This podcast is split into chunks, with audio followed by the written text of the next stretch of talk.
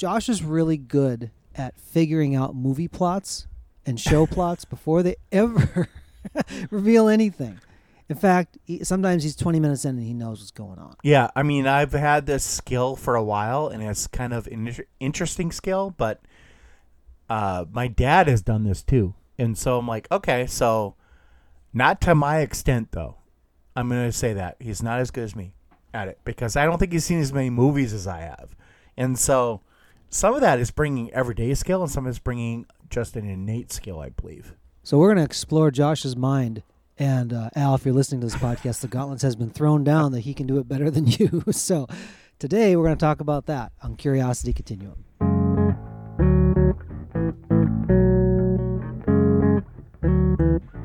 Everybody, this is Josh. And this is Brian. Welcome to the podcast for Curiosity Continuum. Curiosity Continuum is an industry innovating, non traditional company passionate about growing wisdom in the next generation. We are the essential bridge between the analog and digital worlds by building collaborative communities that unleash the power of adaptive expertise and innovation needed to thrive in the 21st century.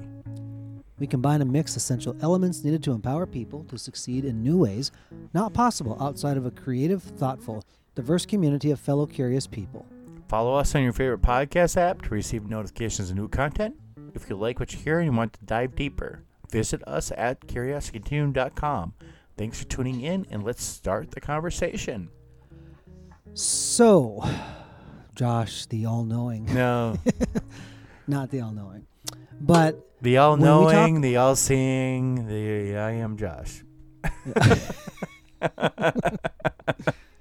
it's, it's, it's storming outside, Josh. Is it storming out where you are? Just kidding. Folks, so what I wanted really this podcast episode to talk about was some of the toolkit you bring into a situation. And so this is kind of like a crime scene investigation. Sure. right? When people are coming in or they, they come onto the scene, something has happened. And unless you catch it like in the act, you don't actually know. You don't know what people were feeling or thinking or doing until you start to get the eyewitness accounts and all that kind of stuff. But you have to come with a toolkit to help to kind of interpret or bring knowledge into it. And so this got me thinking about Josh's ability to say, "Oh yeah, this is totally uh, what's going to happen." I think you did this with um, the Sixth Sense years ago Yeah. by M Night. Like, and if you haven't seen that movie, here's a spoiler. It's like He's dead. the guy's He's dead. dead. Part of that was uh, I don't. I actually remember that, and part of that is I saw the clues, and some of the clues in that movie were like the color schemes. I'm not going to ruin it all for every everybody, but if you actually watch that movie again with knowledge of what happens, when a certain character is on screen, there is different color schemes happening. And so like you can see oh, there's allusions to this guy is not here. and Oh. there there are allusions to that this kid is the only one that can see this guy. So when you actually look at that and you're like, "Oh, yeah, well, duh," you know. Once you know, it's very present. yes, And that's I think uh, that's the big part of this conversation, right, Brian? Like once you know, you know. Yep, and then you can't unsee it.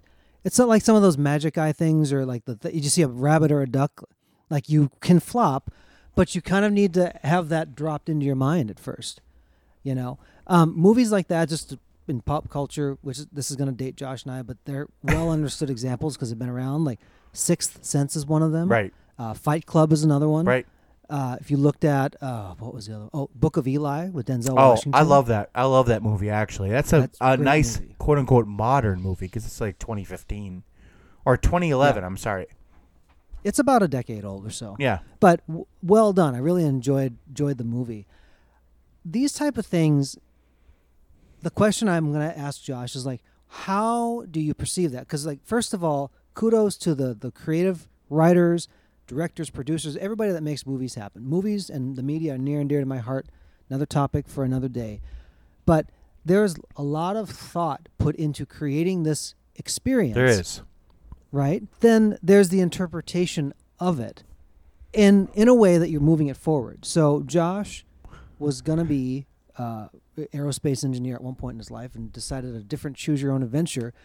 But I guarantee you that skill set of being able to figure it out comes in. So why would you notice a color scheme when you're first watching the movie? Like what are you referencing in your mind when that's happening? Honestly, I don't have a great answer because I think part of this is just like an innate skill that I've developed and I have I have gotten to the part where I just do it now and I'm like, "Oh, okay."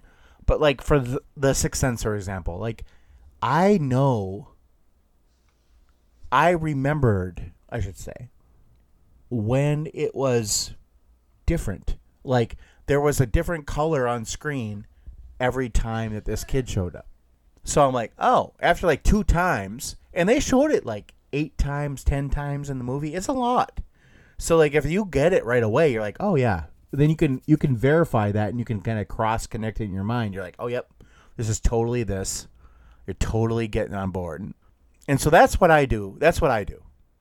So is a recognition of patterns because we've talked pattern about this recognition. In games. Yep. Okay, so let's let's hone in on that a little bit. So, in a pattern rec, I'm gonna Yeah, I know you are. Okay. What when you say patterns, there's like a repetitive thing that can happen. right. Right. So, tell me, like in your growing up, before Sixth Sense, right? Back when you and I first met, what were the patterns that you noticed about people?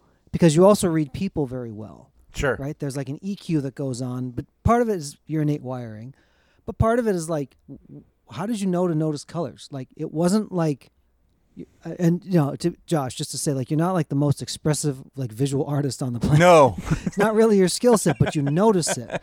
So, so Josh is not like an art major where he Gosh, you know no. knows this, and so. But how do you notice colors? Like, what was the thing that made you notice that? In the pattern recognitions, like what things appeared in your life, you go, oh yeah, I noticed that, and you just kind of maybe even ruminated on. I mean, I'm gonna I'm gonna pull this back a little farther. Um, you know, like Brian's alluded, and we've talked about many times that I, I love video games. I love patterns. I love uh, stati- statistics, and because they are patterns, I love this kind of mathematical progressions. Uh, pretty sure that I'm like somewhere on the spectrum of being somewhere weird with it because when we're like driving down the road and I hit like bumps, I remember how many bumps there are between certain spots. I get like very obsessive about that. And I think it really is an innate ability of mine just to do that. But it's also the innate ability over years of learning to tamp it down a little bit because it can get obsessive. So when I was when I when Brian and I met, I hadn't really learned to curb that yet. And part of that was like just my everyday life. My everyday upbringing was like they didn't really nurture that part of me because I was young and I didn't really they I don't think they really understood how to do it either. And I'm talking about my parents and my family around me didn't really know how to coax that out of me, right? And so when I got to school and I started getting into like mathematics, I loved that. Like I totally like jazzed in on that stuff.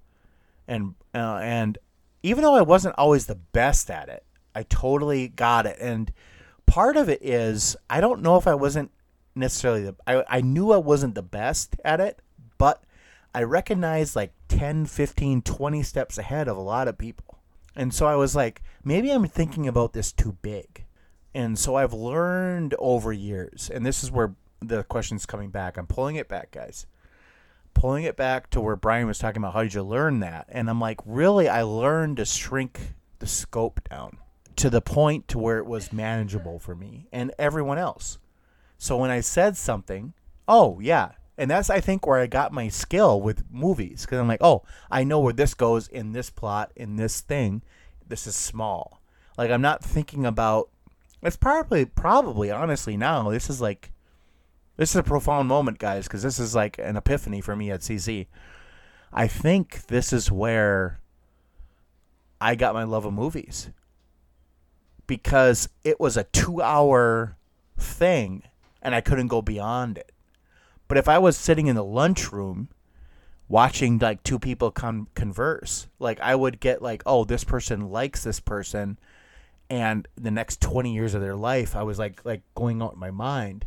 But the movie was finite, and so maybe that's where I started like using that to tamp my mind down because this is like seriously, Brian. Like this is a profound moment for me right now because I'm thinking of this right now, and I'm like. Awesome. I'm thinking like this is why I love movies so much. Because I would always think like, okay, 20 years out, 30 years out, these are what these people are going to do. This is what's going to happen. But in the movie, uh, two hours over and it's done. and so it's a perfect escape for me and a mental break. And that's what I love about movies. The mental break. And even to this day, like why I love Marvel movies so much, I know exactly what's going to happen because it's in the comic books and it's in this and it's in that. But you know what? It's over. but yet there's this overarching world for it. So it, it satisfies both the niches for me, you know? That's awesome. I'm. um, This is a fun conversation because I'm not talking and I'm listening to my friend. Yeah, no, I mean, I literally until you actually brought that up, I never understood that. I mean, this is like truly like a uh, epiphany moment for me. Well, I'm so happy for you in that. And I'm glad that people are hearing this as it's kind of coming out because there are things I think that you have taken for granted in terms of you being able to kind of see the end solution before there's even like a beginning on something. And it's a reverse engineering thing for you. Right. So sometimes, um, and you're very good at solving like in the moment situational things, which I've seen over uh, the course of time, especially like when you got rocked by the hurricane. Like you, in the moment, you could figure that stuff out, right? Yeah. Like you could problem solve it. But the greater thing, if you kind of expand it out, is that why does this make sense to you? Is because you had enough of a vision out to then break it down to component pieces to the present you know Yeah. and a movie is a very understood format especially like for like commercial movies like there's certain like you know act 1 act 2 a act 2b and act 3 and The different things that can kind of the climax and the denouement and all that. You know, like like you once you understand movies, you get it. That's good. I don't know where else to leave it here, folks, but um, that skill set that Josh had with that, he ported it into something like movies, and it, he's gained a love for it. And it, that's a skill also too that he brings into every arena of his life. And so these these idea of like portable toolkits that you bring, right? This is something like how do I even get there? It's like well because I always love to find the pattern in the bigger picture. Well, then he applied it to movies. And so I think the message here is there are very broad skill sets. And I say this in a way where it sounds like, well, what do you mean by that? What I mean is that you have things in you that you apply again and again that that toolkit and that's what makes your interpretation of it so special. That's what brings like that that uh, flavor that nobody else would understand because they're not you. And when you learn to do that, you can bring that skill again and again. You've reinvented yourself a few times over your life, Josh. You've done many different things. Yeah. You know, why could you reinvent yourself in those times? Like I think about all the times you like worked with your dad. Uh, Yeah. we're talking about you again in this Yeah. podcast. Yeah. like, why did he hire his middle school aged son to run networking cable through the the professional and government organizations that he did? what was the difference? Right. I mean, I could answer that probably now from uh, well, hindsight a little bit. You know, part of it is my, he's my dad, but part of it was I had the skill set required, and I worked for cheap, and so I've been making up for it over the years now. But yeah, this is like a great uh, episode to leave this at because I th- I really think that people re- got to realize that the skills you use every day that you think are just like uh whatever they can be applied to a lot of different things. And so the challenge in this episode is think about what skill is like your throwaway skill that you just feel like And it might not even be something that you feel. It's just something that you do all the time. What do you think about that? And how can you utilize that to push yourself even farther? That's that's all I got, Brian. Well, until next time, this is Brian And this is Josh. for Curiosity Continuum.